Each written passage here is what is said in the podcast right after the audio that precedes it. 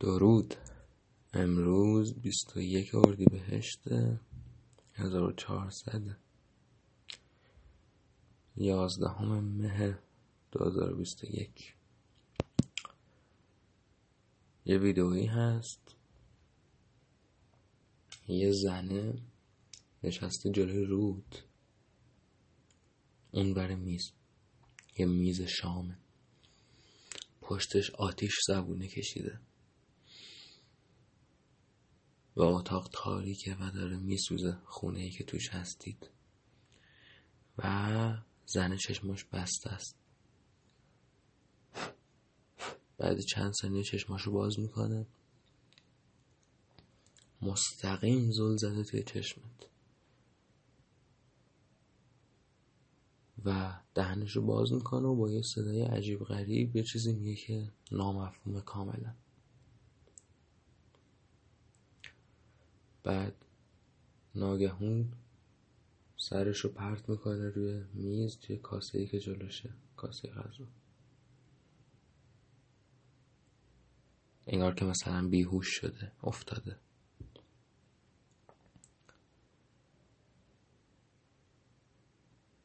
چند لحظه میگذره، سرش از توی کاسه بلند میکنه، در حالی که هنوز داره مستقیم بهت نگاه میکنه. دوباره دهنشو باز میکنه و با همون صدای عجیب غریب، این بار یه جمله 3 کلمه‌ای مفهوم میگه. میگه There is nothing. There is nothing. این ویدئوی خیلی معروفه در اینترنت به خاطر ترسناک بودنش. جزو این ویدئوهای ترسناک معروف تاریخ اینترنته و کلا ویدئوهای هنرمندانه زیبا بین این ویدئوهای ترسناک تاریخ اینترنت زیادن. البته که خیلی از این ویدئوهای ترسناک کس و شعرن، چه میدونم، مثلا کریپی پاستان به اصطلاح، یه ویدئوی ساده عادیه که یه داستان ترسناکی دربارش صرفا گفته میشه. مثلا یارو داره یه چیزی رو با گریه میخوره، میگن او این داره اجزای بدن یه آدمی رو مجبورش کردن بخوره. این کسچره، این ترسناکی نیست. حتی اگه واقعا داره اجزای یه آدمی رو میخوره باز این ترسناک نیست. اتفاقا واکنشش خیلی طبیعیه دیگه، داره گریه میکنه دیگه. اگه مثلا داشت اجزای انسانی رو میخورد و همزمان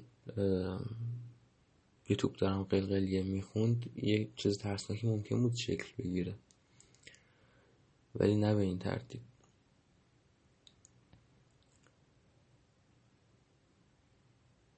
اما بعضی هاشون میگم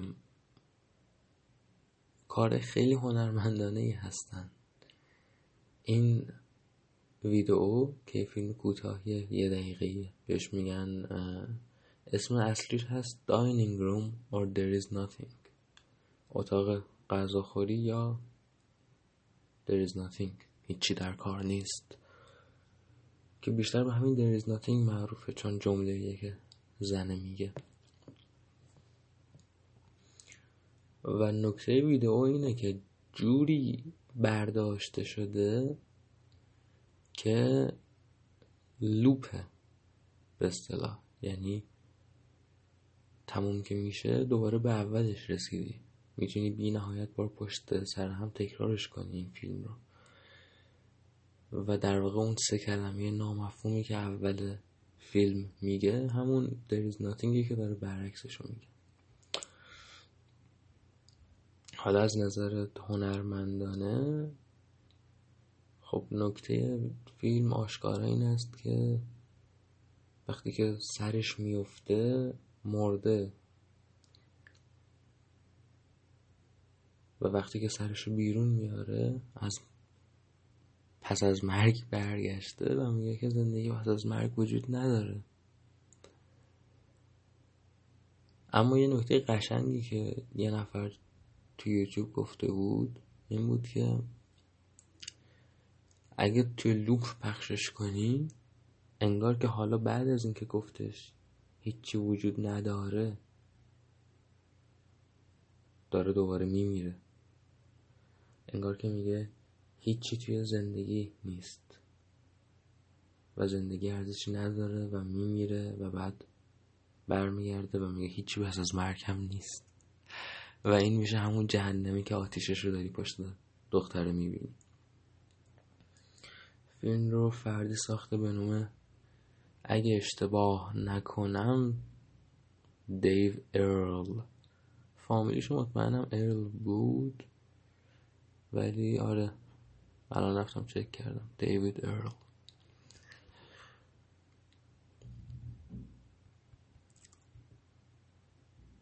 یه فیلمساز مستقل کوچیک هنری. حالا امروز نمیدونم چرا بعد از سالها به من واقعی سالها یاد این There is nothing افتادم، رفتم دیدمش و جالبه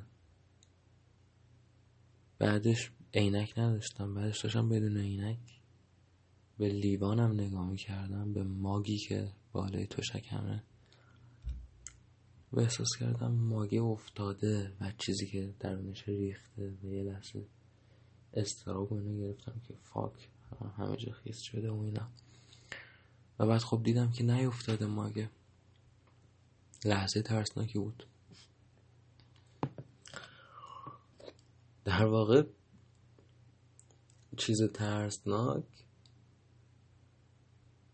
اینه خاصیتش که یک چیزی رو درون مغز حیوانی تو برمی‌انگیزه، یک چیزی رو کلیدش رو توی مغزت میزنه. اینجوری نیست که خب من الان اینجا تو میترسی، من مادر ترس که رفتم تو دیگه نمیترسی. نه، وقتی مادر ترس اومد تو تبدیل میشی به یک آدم ترسیده، یک آدم برانگیخته شده. این رو درباره همه ترس‌ها می‌بینیم.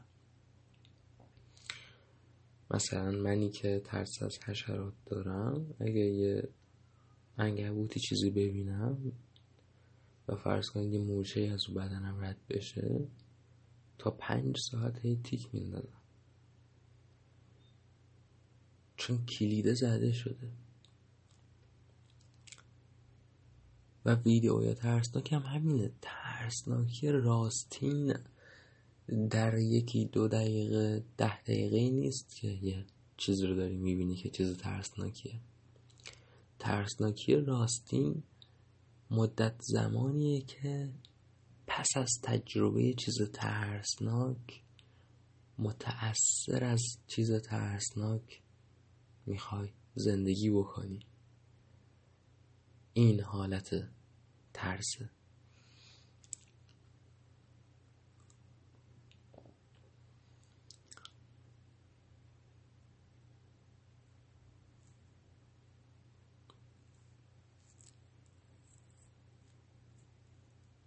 واره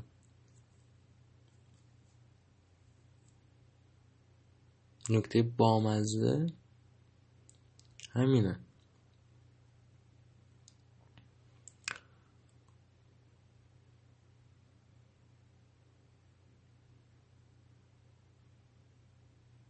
ترس راستین در آنی رخ میده که در واقع هیچ چیز در کار نیست. There is nothing.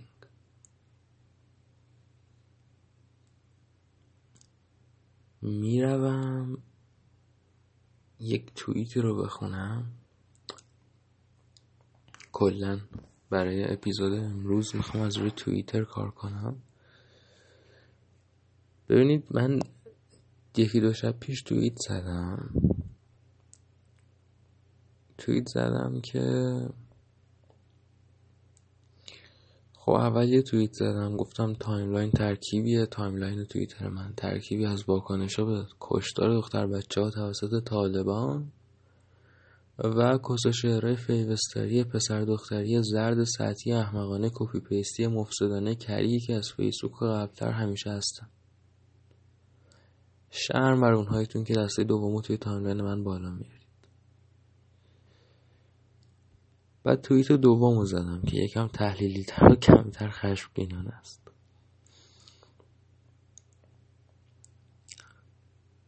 گفتم فاجعه اخیر یاد وقتی میندازدم که هواپیما رو زدن.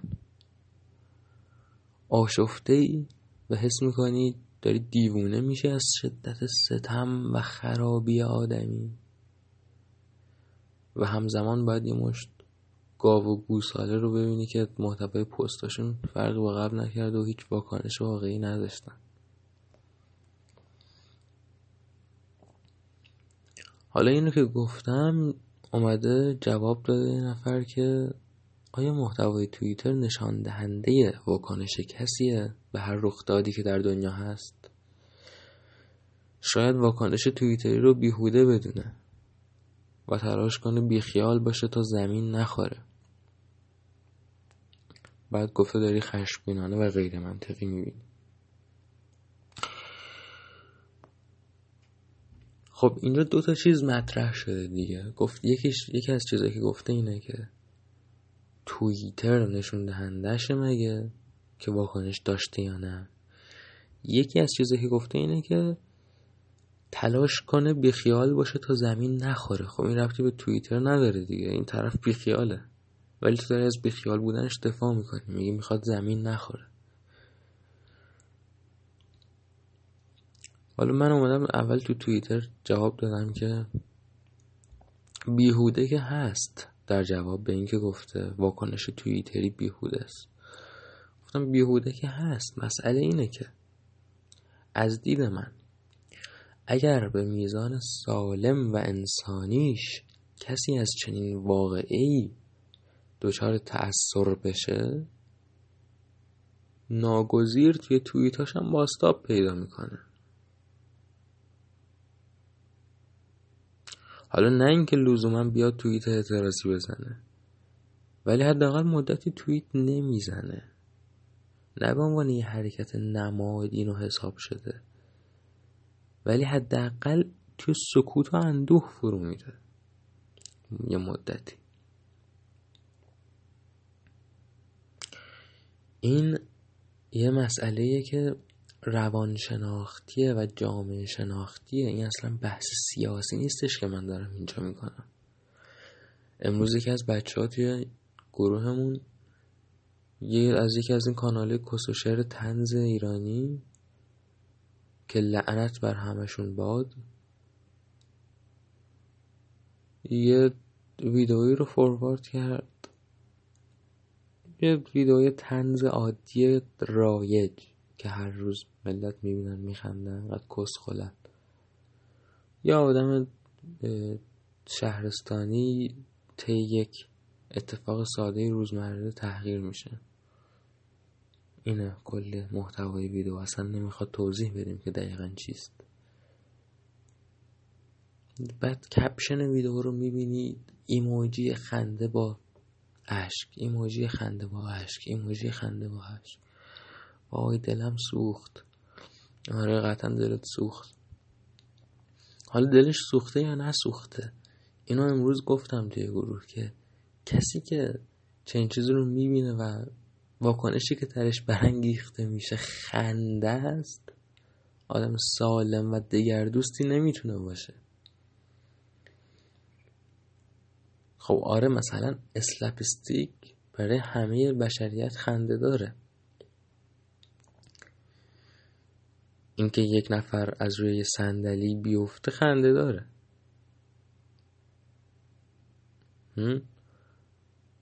چرا؟ چون اسلپستیکه. تو داری به اون واقعه فیزیکی میخندی که این او شپلق افتاد ولی جنبه انسانی نداره اسلپستیک. همون اسلپستیک اگه جنبه انسانی بهش داده بشه مثلا فرض کنید ولگرد چارلز چاپلین به جای اینکه اول فیلم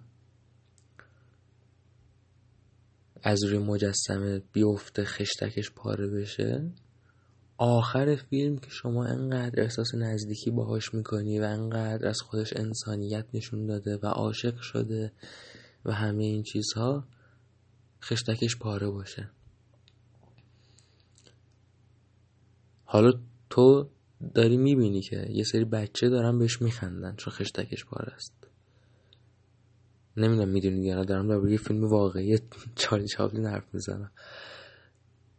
اما در آخر فیلم توی این صحنه تو از بچه ها بدت میاد، از بچه ها خشم میگیری که چرا دارن به این آدم میخندن، چون دیگه این آدم رو میشناسی، داره این ولگرد رو به شکل یک انسان میبینی، در حالی که خودت اول فیلم تو صحنه اول فیلم داری میخندی به خشتک پارش. و این خب درخشش چارلز چاپلینه که اون شوخی اسلپ استیکو اول فیلم میذاره و این صحنه انسانی رو آخر فیلم.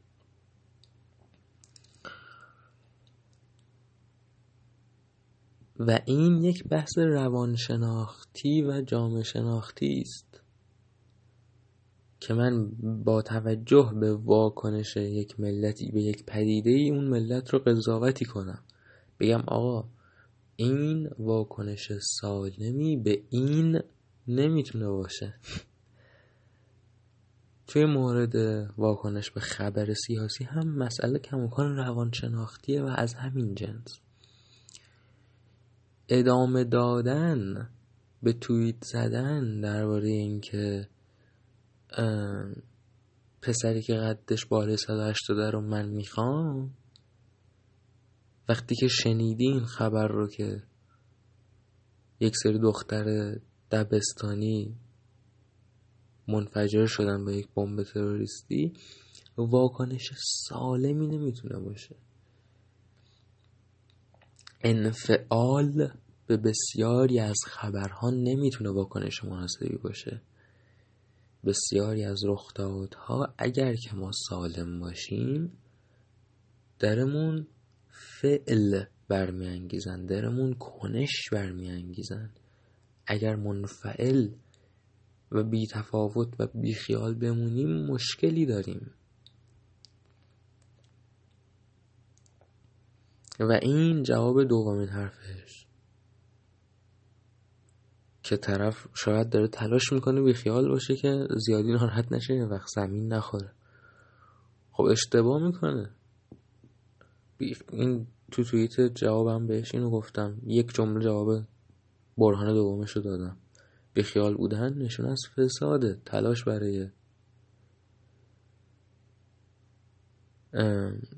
براش تلاش در مسیر فساده، تلاش برای بی خیال بودن.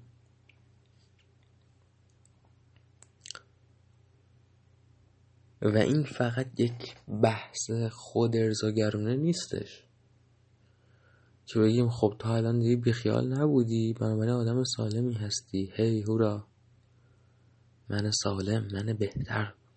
نه، اساساً هر جا که بحث کشید و اندیشه تو کشید به این که من سالم، من بهتر، این کجرویه.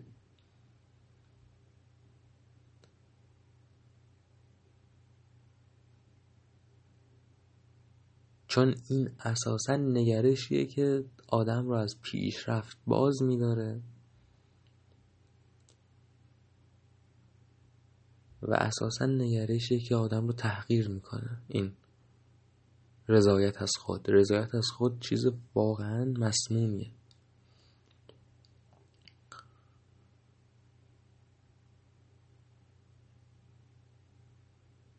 آدمیزاد باید واقع بین باشه به خودش و آدمیزادی که واقع بین باشه به خودش هرگز راضی نیست از خودش. چون معنای واژه راضی یعنی چی؟ راضی یعنی من کافیم، تموم دیگه قضیه، من دارم خودم رو میبینم و راضیم، سیرم. خب هیچ انسانی در چنین جایگاهی نیست. بنابراین راضی بودن از خود چیز بیماری است. من باید واقع بین باشم، نباید اگه مثلا دختریم به خاطر فرهنگ مسموم و اندیشه های مزخرف و اشتباهی که از کودکی به هم گفتن و به هم نشون دادن و به هم القا کردن بدم بیاد از بدن خودم، یا احساس کنم که زشتم، یا احساس کنم که چاقم و به خاطر این جور چیزها خودم رو آزار بدم و اعتماد به نفس نداشته باشم.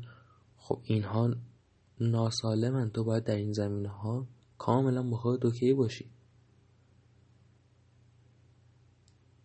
اما همزمان باید بدونم که خب من توی این زمینه و این زمینه و این زمینه ضعف دارم. حالا این زمینه ها میتونن مشترک باشن با اون زمینه های قبلی. شاید من چاق بودن رو درست نمیدونم، میخوام چاق نباشم. این یکی نیست با این که من جلوی آینه وایسم گریه کنم، بعد برم مثل گاو غذا بخورم با اشک بعد بالا بیارم.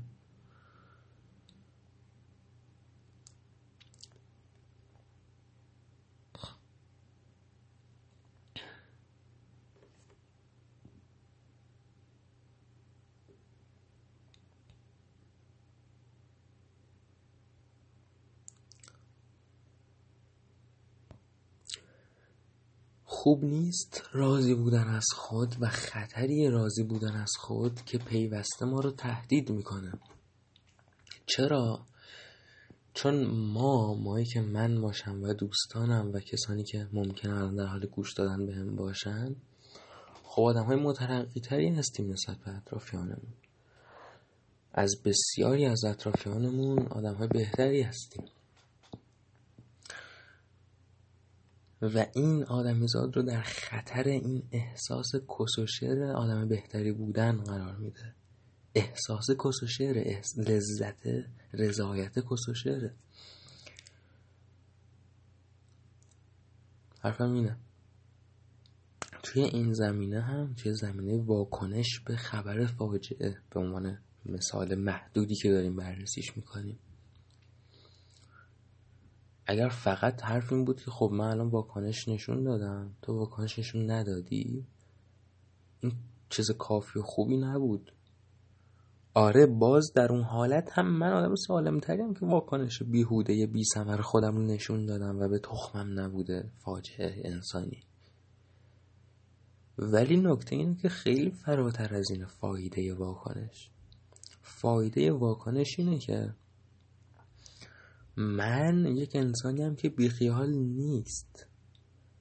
در من خشم وجود داره، در من داره خشم تلنبار میشه، در من داره اندوه تلنبار میشه. من به این ترتیب میتونم انگیزه کار کردن پیدا کنم، انگیزه پیدا کنم که کاری انجام بدم، چیزی رو بهتر کنم. چون اساساً من شخصاً باور دارم که ملتی که کاری انجام نمیدن برای بهتر کردن جهان، ملتی هن که نمیبینن بدی جهان رو. ظاهر قضیه این است که بله بسیاری از دوستان کار انجام نده ما نیز آگاهن، به هر حال از فجایع خبر دارن، ولی تصمیم گرفتند که فلان. نه، در حقیقت نمیبینن بدی رو، در واقع یاد گرفتن. مثل همین کسی که به من جواب داده دیگه، دقیقا دارن همین کارو میکنن، تلاش میکنن که بیخیال باشن. یک مکانیزمی رو پرورش دادند در خود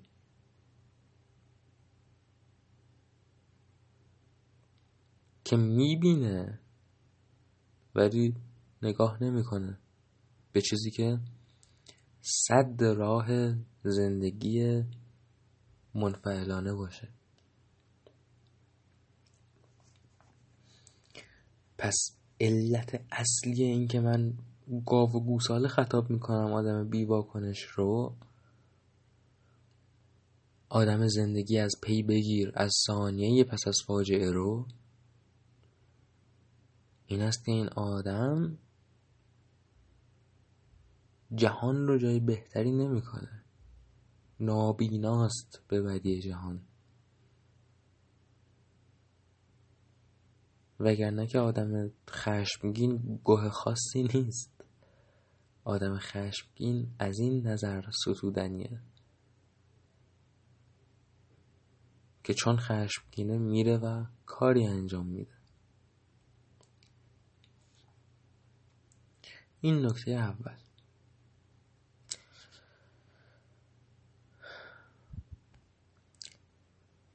حالا یه مسئله دیگه که اینجا پیش میاد این پرسشه که خب مگه اصلا میشه کاری انجام داد؟ و همچنون که انفعال یکی از بزرگترین دردهای حاضره، این پرسش، این در واقع نومیدی یکی از بزرگترین دردهای دیگه ماست. من از روی روحیم نیست که با نومیدی سر جنگ دارم. من آدمی نیستم که صبح بیاد در اتاقتو بزنه با یه هدبند به سر بگه پاشو بیا بریم بود داییم. من اساسا آدمی نیستم که حال کنه با امور. من آدم تلخ و افسرده و مصیبت زده ایم. من نومیدی رو دوست می‌دارم. مسئله اینه که خردمندانه نیست نومیدی، و من چون می‌بینم که خردمندانه نیست، منطقی نیست، درست نیست، باهاش سر جنگ دارم. بله میشه کاری انجام داد. چرا در ظاهر نمیشه کاری انجام داد؟ منطقیه، این یعنی طبیعیه در واقع این توهم نتوانستن کاری انجام دادن، چون که یه استبداد کور حاکمه. این استبداد کور ترکیبه که من به کار میبرم به معنای استبدادی که روزنه‌ای برای تغییر مسالمت آمیز نداره.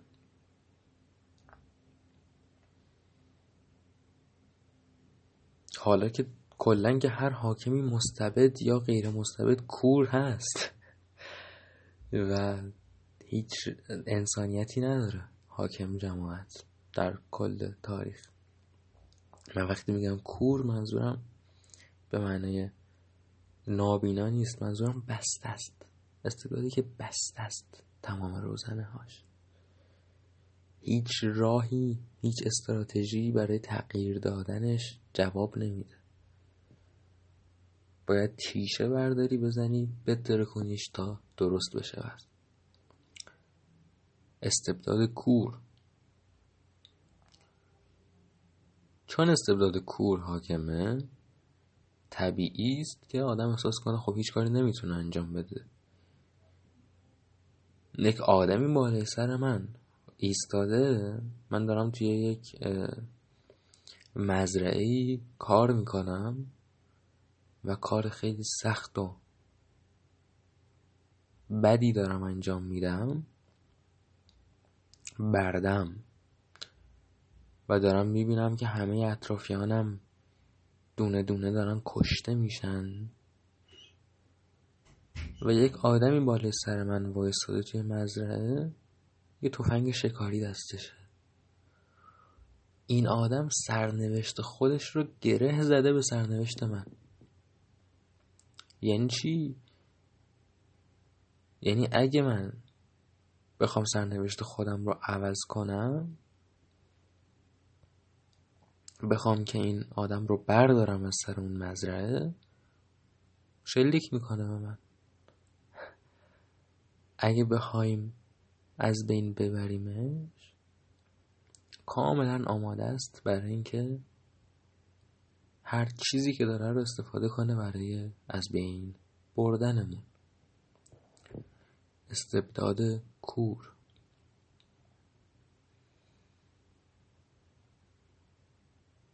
آیا میشه در استبداد کور واقعا کاری انجام داد؟ بهتر کرد چیزی رو؟ بله میشه. به باور من دو سطح کنش وجود داره در این مسئله که در هر دو سطح میشه کاری انجام داد. خب یه سطح رو بهش میگیم کارای کوچیک، یه سطح هم بیایید بهش بگیم کار بزرگ. در وهله اول کار بزرگ رو نمیشه انجام داد.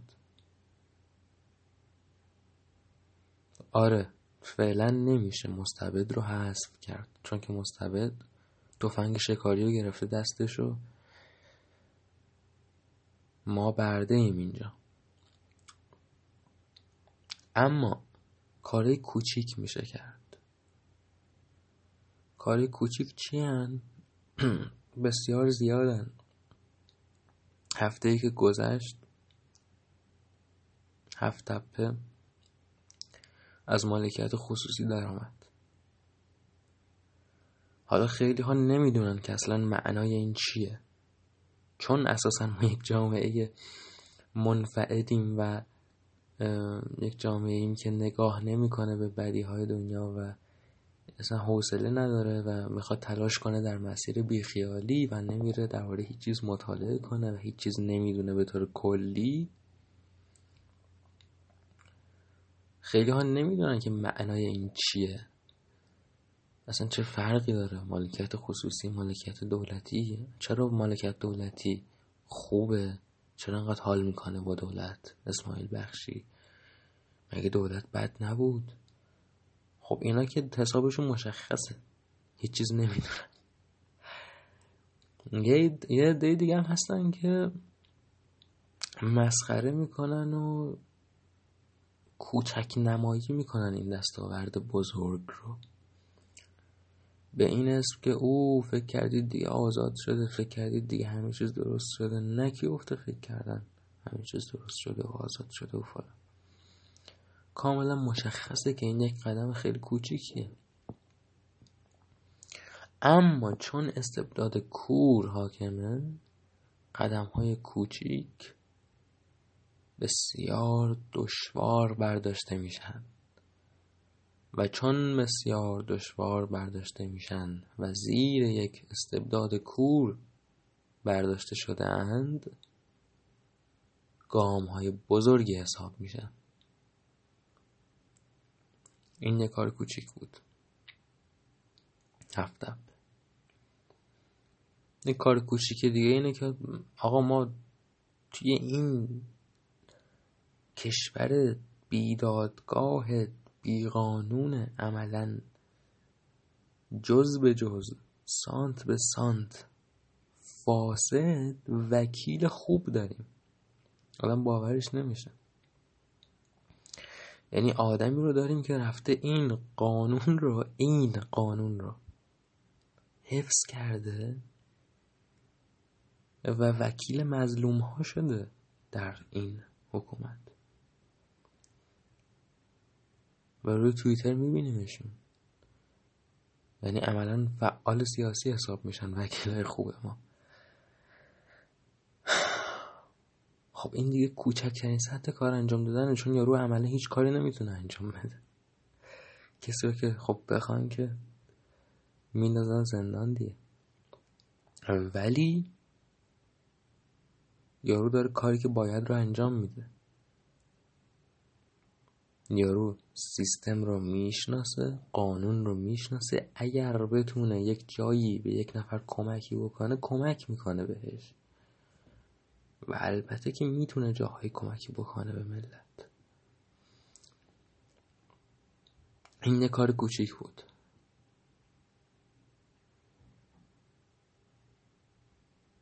ما همه دانشگاه و اینها میریم، ما میتونیم در قالب دانشگاه کار انجام بدیم. این یک نمونه کار کوچیکه. نه اینکه شورای صنفی و فلان این کس و شعرها که خیلی از اوقات انجمن صنفی خب نبودن توش بهتر از بودن توش، به دلایلی که کسایی که این کارو باشن میدونن.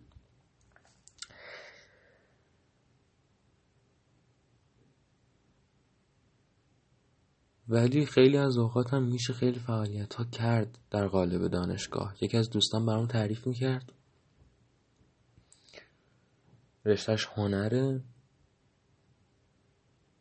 میگفت یه استاد جدید برامون آوردن، یه زن کس و شعر جوون آپارتاید تخمی گالری برگزار کن، خود آرتیست بندا. جلسه اول اومده اوه شما منو نمیشناسید، من یه آرتیست اینترنشنالم. بعد گندش در اومده بود که افشین پرورشینا ظاهرا گزارش داده بودن که کاراش بیکیفیت بوده، بعد از اینکه خریداری شده کاراش رنگا میریخته، همچین چیزایی. آدم شیاد شارلاتان. و من ویبره گوشی رو خاموش کنم.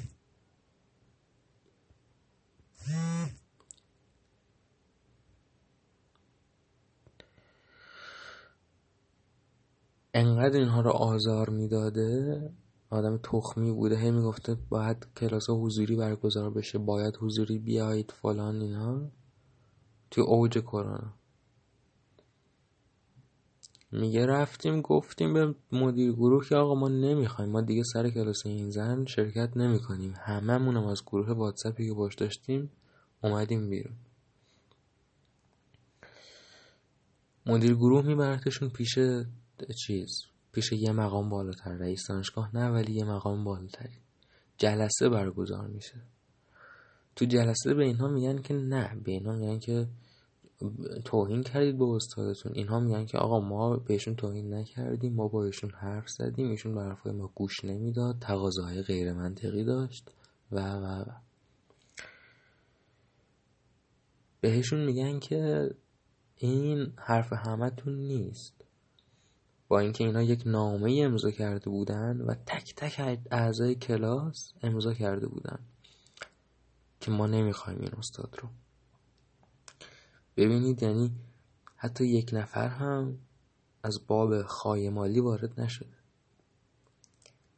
یا اگر یکی دو نفر خایمال هستن به خاطر جو مجبور میشن که اونا هم امضا کنن. این درست قضیه است که نتونه یکی دو نفر به نفع جمع خیانت کنه، یعنی باید خایمال سرکوب بشه.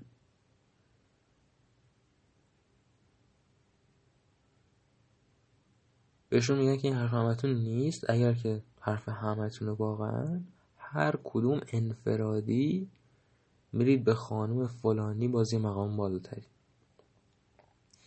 پیام میدید، اعلام میکنید که آقا ما نمیخوایم باشون کلاس داشته باشیم. خب حدس بزنید چی میشه. تک تکشون میرن این کارو میکنن. و دوستم تعریف میکرد که مثلا بعضی دخترها گفتن که بیاید یه متن مشترک بذاریم، بعد دقیقاً اونایی که باهوشتر بودن ذکر کردن که نه، به هیچ وجه این کارو نکنیم، هر کس بره به زبون خودش بگه. اینا دقیقاً همینو میخوان. اگه متن مشترک باشه میگن که این حرف خودتون نبود. و این کار آخر رو که انجام میدن، زن اخراج میشه از دانشگاه. یعنی این مفهوم رزیستانس، مقاومت کردن. یه آدم کسچنی اونجا بوده، مقاومت کردن در برابرش، رو حذف شده. خب این یه کاری که انجام دادن اینها. یک نمونه کار کوچک. اما کار بزرگ فقط یک چیز دیگه در واقع، و اون همون برداشتن اون یارو از سر مزرعه است. این کار ظاهرا ناشدنیه، چون که برده یک نکته‌ای دربارش هست. یک نکته‌ای درباره برده هست که ما به عنوان بردگان دیرینه خیلی خوب این نکته رو می‌دونیم و اون اینه که هیچ کس به اندازه برده ارزش آزادی رو نمی‌دونه، ارزش زندگی رو نمی‌دونه. برخلاف این تصور که خب چون برده است افسرده است و زندگی نداره در قلبش و از این دست، واقعیت هم اینه که برده در قلب پر از زندگیه و پر از عشق به آزادی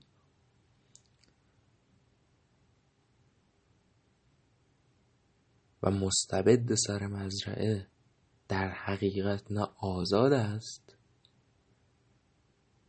و نه زندگی داره.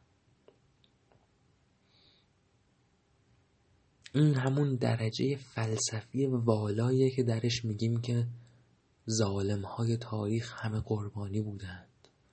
خب قطعاً زیبا نزیسته ظالم بزرگ تاریخ، قطعاً زندگی کیری داشته، چون زندگی زیبا زندگی که توش ظلم نمی‌کنه دیگه.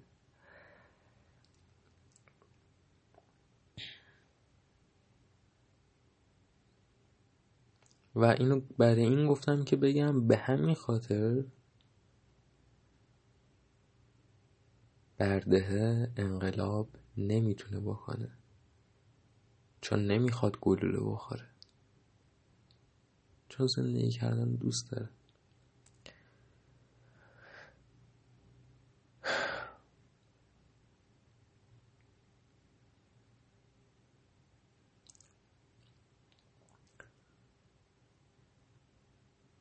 این هم یکی از توییت های چند وقت پیشمه که آدم منطقی و سالم جلوی آدم تفنگ به دست برده بی نقصه، چون برای اینکه زنده بمونه به هر رقصی تن میده، میدونه که زندگی ارزشمندترین چیزیه که داره.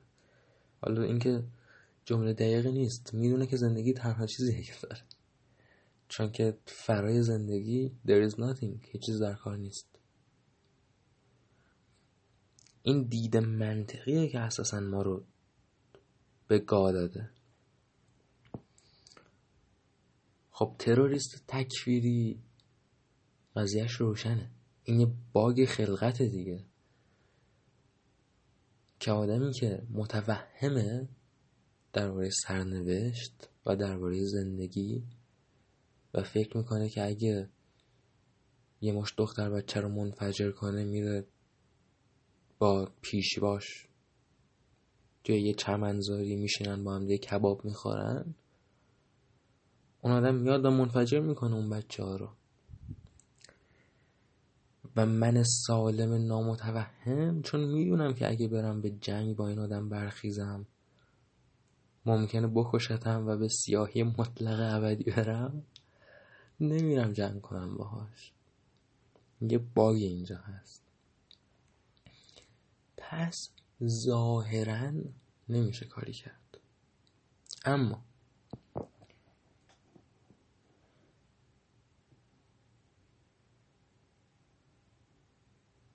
دو تا مسئله وجود داره باز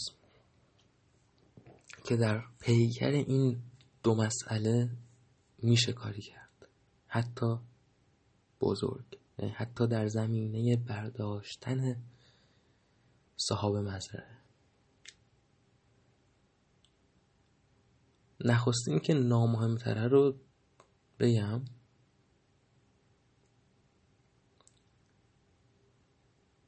شما باید که آماده باشی برای وقتی که تفنگ روی زمینه.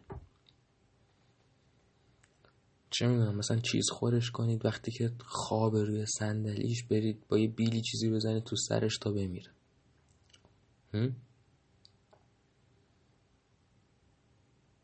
ممکنه مثل فرار از زندان میمونه، ممکنه 1 سال طول بکشه نقش ریزی و ایناش، ولی باید در یک چنین مسیری حرکت کنید برای وقتی که استبداد کور یه نقطه کور پیدا میکنه، یه چیزی از دستش در میره. اما خب این یه حالت دشواریه، یه حالت خیلی آرمانیه. من برای یه همچین فرصت تخیلی امیدم به کارهای بزرگ و نگه دارم. نه، پیکر دوم خیلی مهمتر و ملموستره و اون این که مسیر طبیعی و منطقی تاریخ باعث خواهد شد که اون آدم بمیره.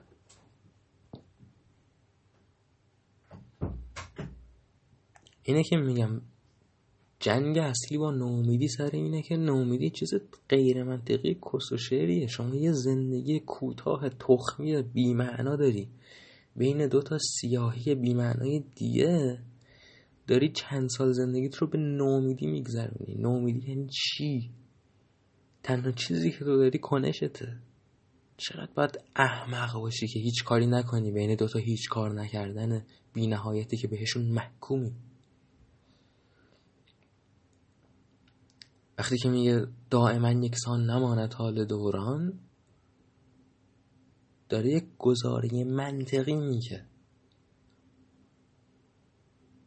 بله، داره یک گزاره مهربونونه میگه، میگه غم نخور، داره بغلت میکنه، ولی منطقیه.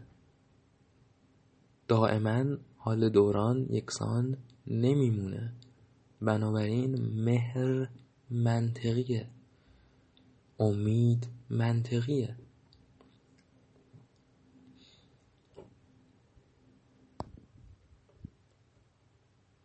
یه نگاه ساده به تاریخ نشون میده که وحشتناکترین، غول‌آساترین، منظمترین و قدرتمندترین اینها یعنی اینهای ستمورز باقی نموندن، اصلا پاشیدن. چون اساساً این چیزی که بهش میگه دوران، این روزگار کیفیت ثبات رو در خود نداره، یکسان نمیمونه. اینجوری نیست که بخوایم زیباسازی کنیم مسئله رو، بگیم ستم ثبات نداره. واقعیت اینه که خوبی هم ثبات نداره. خیلی بچه که بودم یک کتابی میخوندم، انتشارات کوتاه عمر گلاغا چند تا کتاب چاپ کرد بر اساس مجله هایی که در طی سالها چاپ کرده بود، مطالب رو جمع کرد، کتاب کرد. یکیشون یک کتابی بود به نام یادداشت‌های یک استعداد درک نشده. اگر اشتباه نکنم زرندوز بود اسم نویسندش، نمیدونم علی زرندوز، مطمئن نیستم. یک کتاب طنزیه، توش داستان زندگی راوی قصه و مجموعه دوستانش در یک اول توی یک دیوانه خونه ای هم، بعد از اونجا فرار میکنن و فلان، و همه دوستانش آدمای بزرگ تاریخ و شخصیت معروف تاریخ هن، ژان والژان و داستایفسکی و فلان و بساره. آخر کتاب اینجوریه که خب اینا در اصلی مش نوشته کوتاه بودن توی مجله گلاغا، گلاغا بچه ها اگه اشتباه نکنم.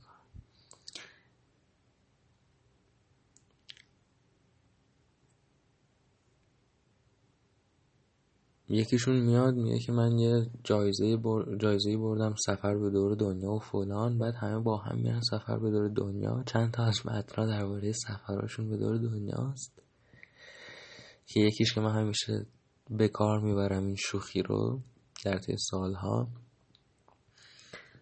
تو فرنگ نشستن توی کافه‌ای بعد میگن خب دیگه حالا که نشستیم تو کافه یه بحث فلسفی هم بکنیم و دلی از عصا در بیاریم و حال بیاریم قشنگ. بعد میبینن ای وای بحث فلسفیمون نیومد، همه نشستن و کم کم داره وضعیت آکوارد میشه که یهو صادق هدایت یه تلخه اینا که میگه، یکیشون در میاد که اصلا تلخ یعنی چی، یکی دیگه میگه که زندگی از ابتدا تا انتها شیرینه اگه درست بهش نگاه فالا اینا، و کس شیر میگن و اینا و قشنگ دلی از عزا در میارن و در انتها هدایت میگه من قهوه رو گفتم. آخرین قسمتش اینه که توی مثلث برمودا فکر کنم یه جایی گم میشن و سر از یه سرزمین متروکه‌ای در میارن که بهشت آرمان شهره اونجا و به هر چیزی که بخوای میرسی یا یه دختری هم بهت میدن و نه دزدی نه هیچی. بعد تو نوشته آخر مجموعه یک تعداد سال گذشته و راوی میگه که هممون افسرده و تخمی حالمون چند خوش داشتیم با یکی از بچه ها حرف میزدیم میگفتیم چه وضعشه، نه دزدی نه قاچاقچی نه خفگیری نه آدم کشی هیچی نیستش فلا اینا و خلاصه یادم نمیاد دقیق ولی یه جوری بود که فکر کنم میریدن توی اون آرمان شهر رو به گوه میکشیدنش و نابودش میکردن برای همیشه. و خب خیلی نکته خوبی هست در این خیلی نزدیک به واقعیته.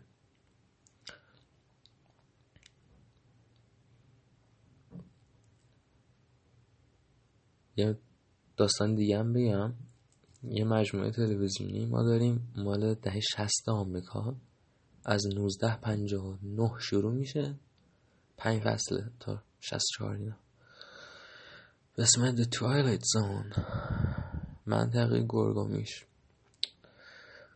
هر قسمت یک داستانه مثل این سریال کسچر ایرانی بوده شاید برای شما هم اتفاق بیفته و یکی از بهترین سریال های تاریخ تلویزیونه. اون زمانی که من دیدمش زیرنویس فارسی براش وجود نداشت، من در طی سالها خب اون زمانی که من دیدمش هیچ کسی نمیدونست این چیه، در طی سالها دیدم که بعضی از آشناها و اینها هم یهو نام بردن از این سریال چون که آدم‌ها سریال بازتر شدن طی این سالها، رفتن سرچ کردن مثلا the best TV shows in history and یه سری اندم انگلیسی گفتم و یه سری اسم دیدن از قبل تر از 2000 و رفتن اینها رو دیدن. ممکنه هر از این فارسی هم حتی براش باشه، ببینید خیلی شاهکار. یکی از قسمتاش که چارلز بومانت فقید نوشته، این آدم خیلی ناشناسه ولی یکی از نویسنده‌های مورد علاقه منه، کتاب و داستان کوتاه اینا هم نوشته. اصلا این قسمت هایی که برای این سریال نوشته بر اساس داستان های کوتاهی هم که اول رو کاغذ نوشته و یه آدمی بود که خیلی زود تو 34 سالگی مرد، 550 تا بیماری داشت همزمان، فکر کنم آلزایمر و مننژیت هر کسی که میشد رو داشت، خیلی آدم مریض احوالی بود. و یکی از اپیزودهاش اسمش چی بود؟ The Howling Man. وای چقدر زیباست. مرد مویکش یا آدمی سربازی چیزی اگه اشتباه نکنم گم میشه، پناه میبره، برای اینکه نمیره به یک ساختمونی که پیدا میکنه، یک ساختمون عظیم قصر طوری پیدا میکنه، کلیسا طوری پیدا میکنه توی اون گیرودار توی ناکجا آباد. پناه میبره به ساختمون، اول نمیخوان راش بدن بعد به زور راش میدن تو ساختمون. تو تو ساختمون میبینه که همه یه سری آدم خیلی ریشمندی هن، آدمای عجیب غریب جادوگر مآب. میفهمه این پایگاه یک فرقه ایه، یک فرقه مذهبی هن اینها و خیلی آدمهای عجیب غریبی هن ولی آدمهای خوب و مهربونی هن. به این اتاق میدن، بهش نون و آب و فلان میدن. اما هر شب صدای مویه میشنوه، صدای یک ناله بلند گوشخراش عجیب و غریبی توی کل ساختمون میپیچه هر چند وقت یه بار.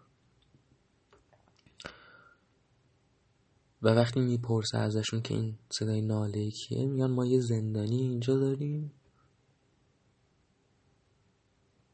که خود اهریمنه، شیطانه. ما شیطان رو تونستیم اینجا زندانی کنیم.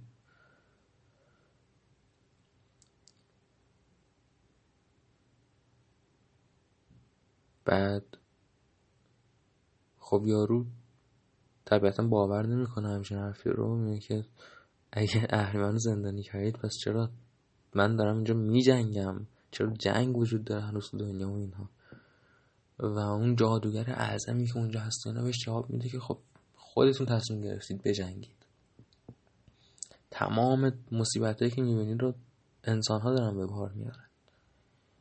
چند وقتی که هیچ سیلی ندید، هیچ زلزله‌ای ندید فلان، به طرفی یهو یادش میاد که واقعا یه مدت طولانیه که از این اتفاقات طبیعی نیفتاده. حالا یارو کم کم قوت میگیره، سربازه پناه برده. میگم من مطمئن نیستم، تقریبا یادم رفته این که حالش ممکن طرف اصلا سرباز نباشه، تا جایی که یادمه داستان این بود. موقع رفتنش داره میشه، داره کم کم میره از اونجا و خیلی دوست شده با اون آدم های اونجا که بهش پناه دادن، آدم های واقعا خوبی هن. بعد بالاخره میبینه این هولینگ من رو، این مرد مویکش رو، راهش میفته به سلول طرف. یه آدم عادی میبینه، یه مرد بدبخته نحیف چهره. بعد از این همه مهربونی و فلان و اینایی که از روی اونها دیده و توی تماشاگر دیدی و اون آدم دیده، یک نکته‌ای که همش تمام مدت تو دلت پس فکرت بوده رو این آدم زندانی میاد با صدای خیلی ترسیده‌ای و وحشت زده‌ای و عجولی به این آدم میگه، به این راوی داستان، شخصیت اول داستان، میگه آقا این اون آدم دیوونه‌ان، یه فرقه مذهبی کسچر ساختن، فکر میکنن یه تنه اهریمن رو تونستن به بند بکشن. تو جدی این مزخرفات رو باور میکنی؟ من بدبخت رو اینجا حبس کردن فلان بیسار. و خب طرف میبینه که انگار به خودش میاد و موقع رفتنش هم اصلا یارو رو آزاد میکنه، مرد مویکش رو آزاد میکنه. و خب به محض اینکه آزادش میکنه، در سلول رو باز میکنه، طرف تغییر شکل میده و میفهمه که واقعا اهریمن بوده. حالا پیکر داستان اینه که این راوی، شخصیت اصلی، داره خودش تمام این قصه رو برای یه شخصیت دیگه‌ای تعریف میکنه. الان خیلی سال گذشته از این اتفاق و این فرد دیگه‌ای که داره براش اینا رو تعریف میکنه خدمتکار خونشه، داره همه اینا رو تعریف میکنه که بگه آخر سر که من چون احساس مسئولیت میکردم به خاطر این اتفاق خودم بران شدم و کلی سال تلاش کردم، اهریمن رو دوباره به بند کشیدم و الان توی خونه من به بنده و من بعد از سالها مجبور شدم که این خونه رو به علتی ترک کنم و دارم اینا رو به تو میگم که به هیچ وجه این مرتیکه رو آزاد نکن. و خب داستان اینجوری تمام میشه که خدمتکارم میره دوباره آزادش میکنه اهریمن.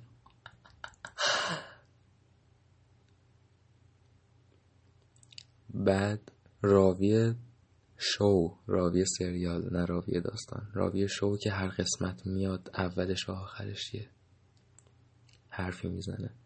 آخر قسمت میگه که این ضرب المثل قدیمیه، شما میتونی اهریمنو بندش کنی ولی نمیتونی تو بند نگهش داری.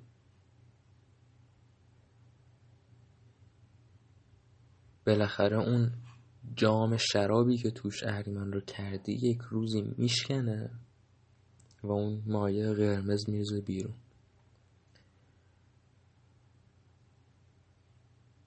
حال میکنید مثلا انشعاب‌های 45 دقیقه‌ای میزنم برای یه نکته کاملا نامهم.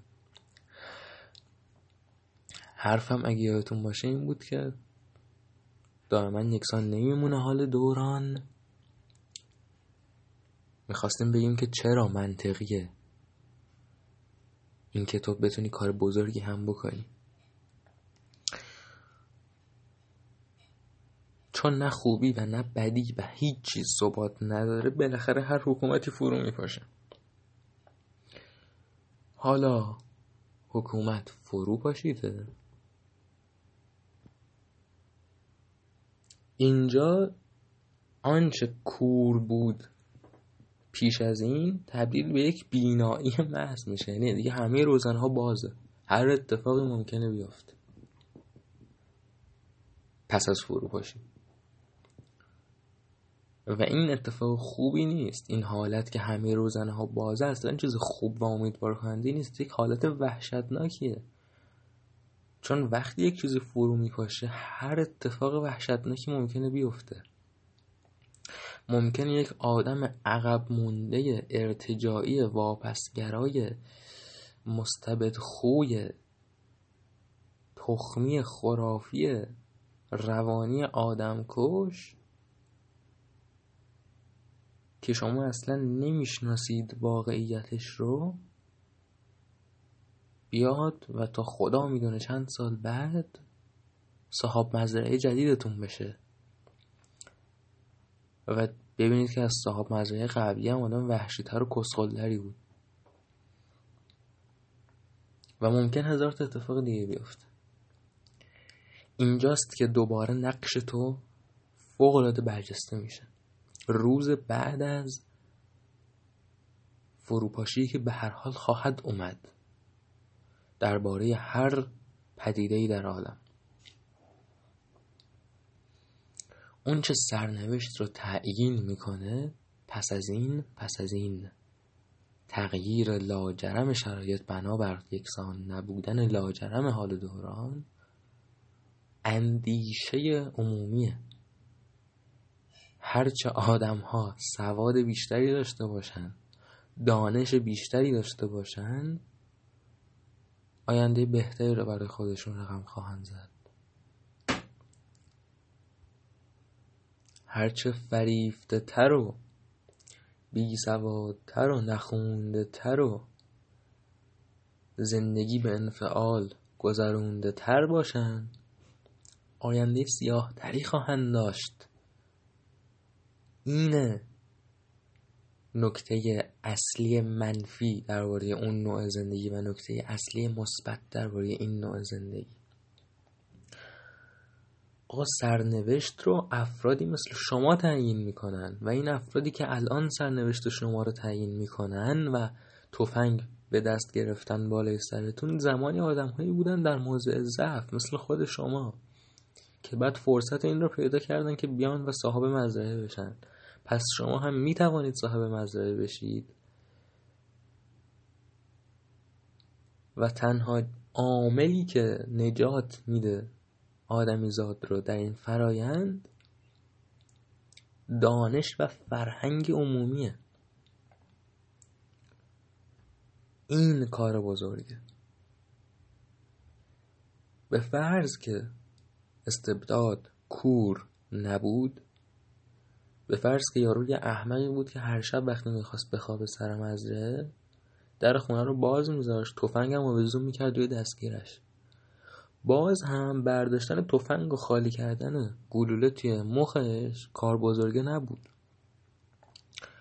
چون که خب الان چی میشه؟ الان یه ماه میگذره همه حیونا از گشنگی میمیرن، مزرعه خشک سالی میشه، ما هم به گای سگ میریم اینجا، یا اینکه شهرداری یه صاحب مزرعه بدتر میفرستی یا چی؟ چه گوهی خوردی تا الان با کشتن این آدم؟ یعنی حتی در اون حالت هم کار بزرگ همین کاری بود که الان کار بزرگ هست. کار بزرگ اینه که دانش خودت و دیگران رو تا میتونی افزایش بدی و فرهنگ خودت و دیگران رو تا میتونی بهتر کنی. تموم. این تنها کار بزرگ توی زندگیه. چرا وقتی این حرفا رو میزنیم، وقتی میگیم کتاب بخون، دانش بلند، میگن شاید یه نفر هدفش از زندگی فقط این باشه که خوشحال باشه، بگذرونه. خب منم همینو میگم. منی که اعتقاد دارم there is fucking nothing، قطعا اعتقاد ندارم که تو کار خوب کن چون آدم خوبی میشی، میری تو مزرعه چاله کباب میخوری. من دقیقا اعتقاد دارم که زندگی بی‌معناست و کسچره و همش درباره اینه که تو بتونی اوقات خوبی رو بگذرونی و بگایی و عاشق باشی و بستنی بخوری. آنچه لازمه تا تعداد هرچه بیشتری از ملت بتونن آزاد باشن و بستنی بخورن و بگاهن اینه که دانششون رو بالا ببرن و فرهنگ بهتری بسازن و مزرعه بهتری بسازن.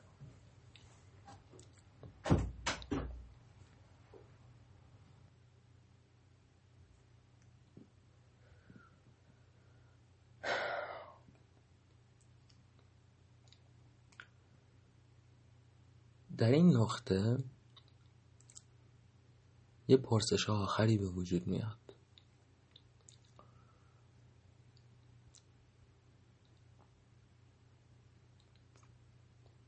و اون پرسش اینه که من چرا باید برای دیگران کاری انجام بدم؟ خب از نظر منطقی من یک مغزم. این تمام زندگی منه.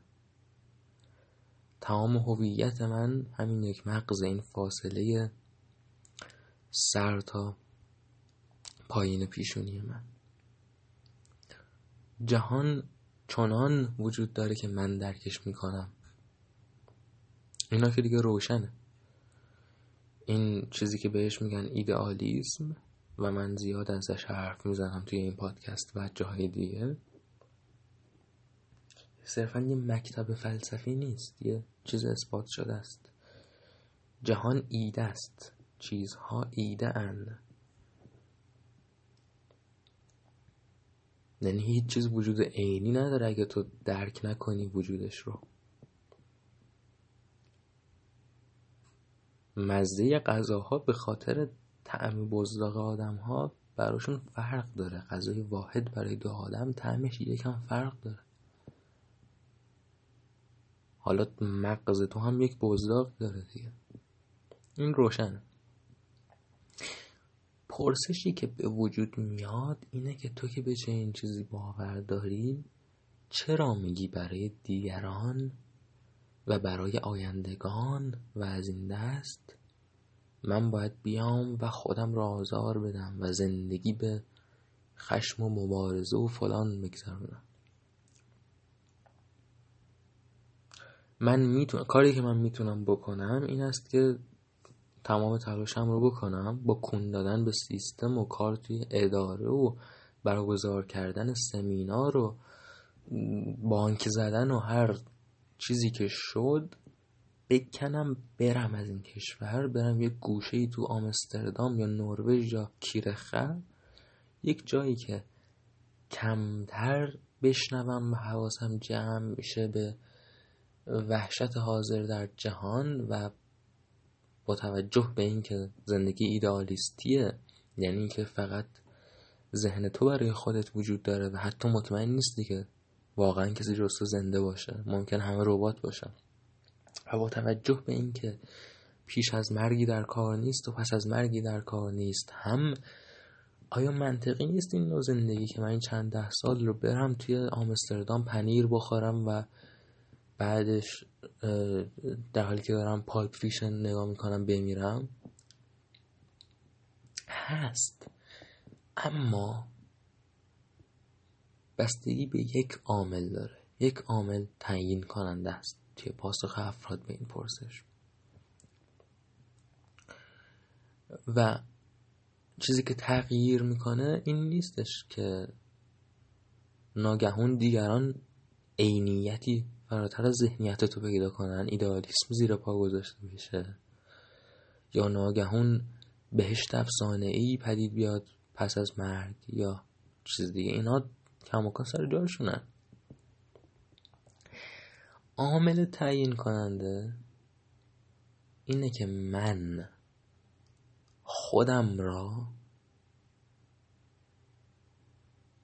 آیا این یک نفری که هستم میبینم یا اینکه خودم رو نوع بشر میبینم. به همین سادگی.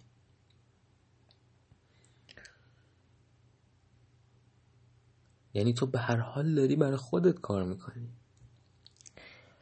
اما مسئله اینه که وقتی که خب ما همیشه این حرف رو از قدیم زدیم و حرف درستی هم هست، هر کسی یکم عقلش بالغ میشه، نوجوانا و اینا این مسئله رو به فکرشون میرسه و بیانش میکنن و چیز هیجان انگیزی براشون این فکر که فداکاری واقعی وجود نداره. اگه من کاریو میکنم، فداکاری به خاطر اینه که حس کردم کار درسته و انجام دادن کاری که به نظر خودم درسته احساس خوبی به من میده، پس فدا نکردم چیزی رو. اما یک پله فراتری وجود داره به این مسئله. من باور دارم که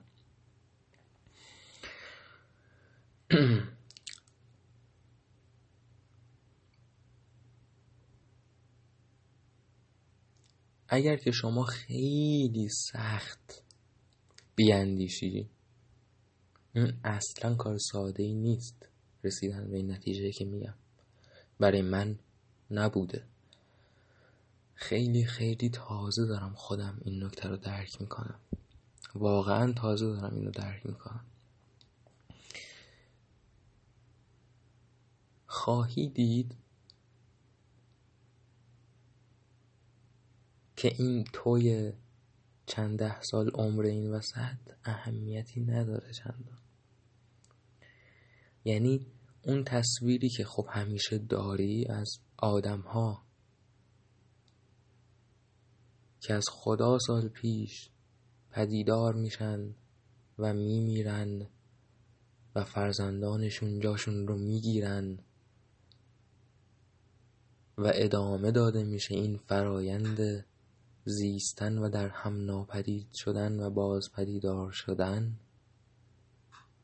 خواهی دید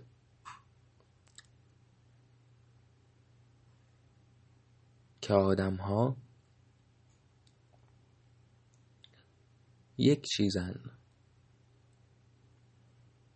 خواهی دید که این تصویری که همیشه داشتی از آدم ها در طی تاریخ بلند خودشون درباره تو هم صدق میکنه. خودت رو خواهی دید در اون چه که انگلیس زبون بهش میگه تصویر بزرگتر. حس میکنی خودت رو بالاخره از پس این اندیشه، از پس مدتها حس کردن صرف خودت به عنوان یک پدیده، به عنوان یک موجود، خودت رو همچنین به عنوان یک ناپدید شونده حس میکنی. حس میکنی که داری ناپدید میشی توی بسیار کسان دیگری که قرار زندگی کنن و زندگی میکنن. این بر توست که پاسخت به اون پرسش این باشه که من خودم رو این چنین میبینم یا اون یک کوچیک میبینم. واقعیت اینه که حتی اگه احتمالش وجود داشته باشه که این همه آدم که میبینی و این همه آدم که زیستن واقعی بودن و ربات نبودن میارزه نگاه بزرگتر رو داشتن.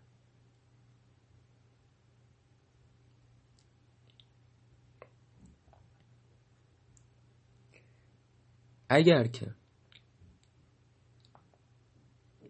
خودت رو این چنین ببینی، اون وقتی که با خیال راحت کار میکنی برای این که شاید اگر هم این توی کوچیک این تصویر نتونست چیز بهتری رو که در خیالش بود تجربه کنه، بخش دیگری از اون تصویر که کماکان تصویر توه خواهد تونست به خاطر کاری که امثال تو کردن. این به باور من بعد از این 20 سال تنها شکل واقعی و راستین و منطقی فداکاریه.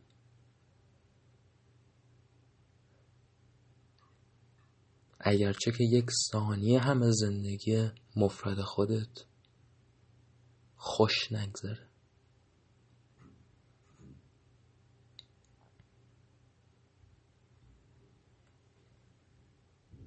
فعلا همین.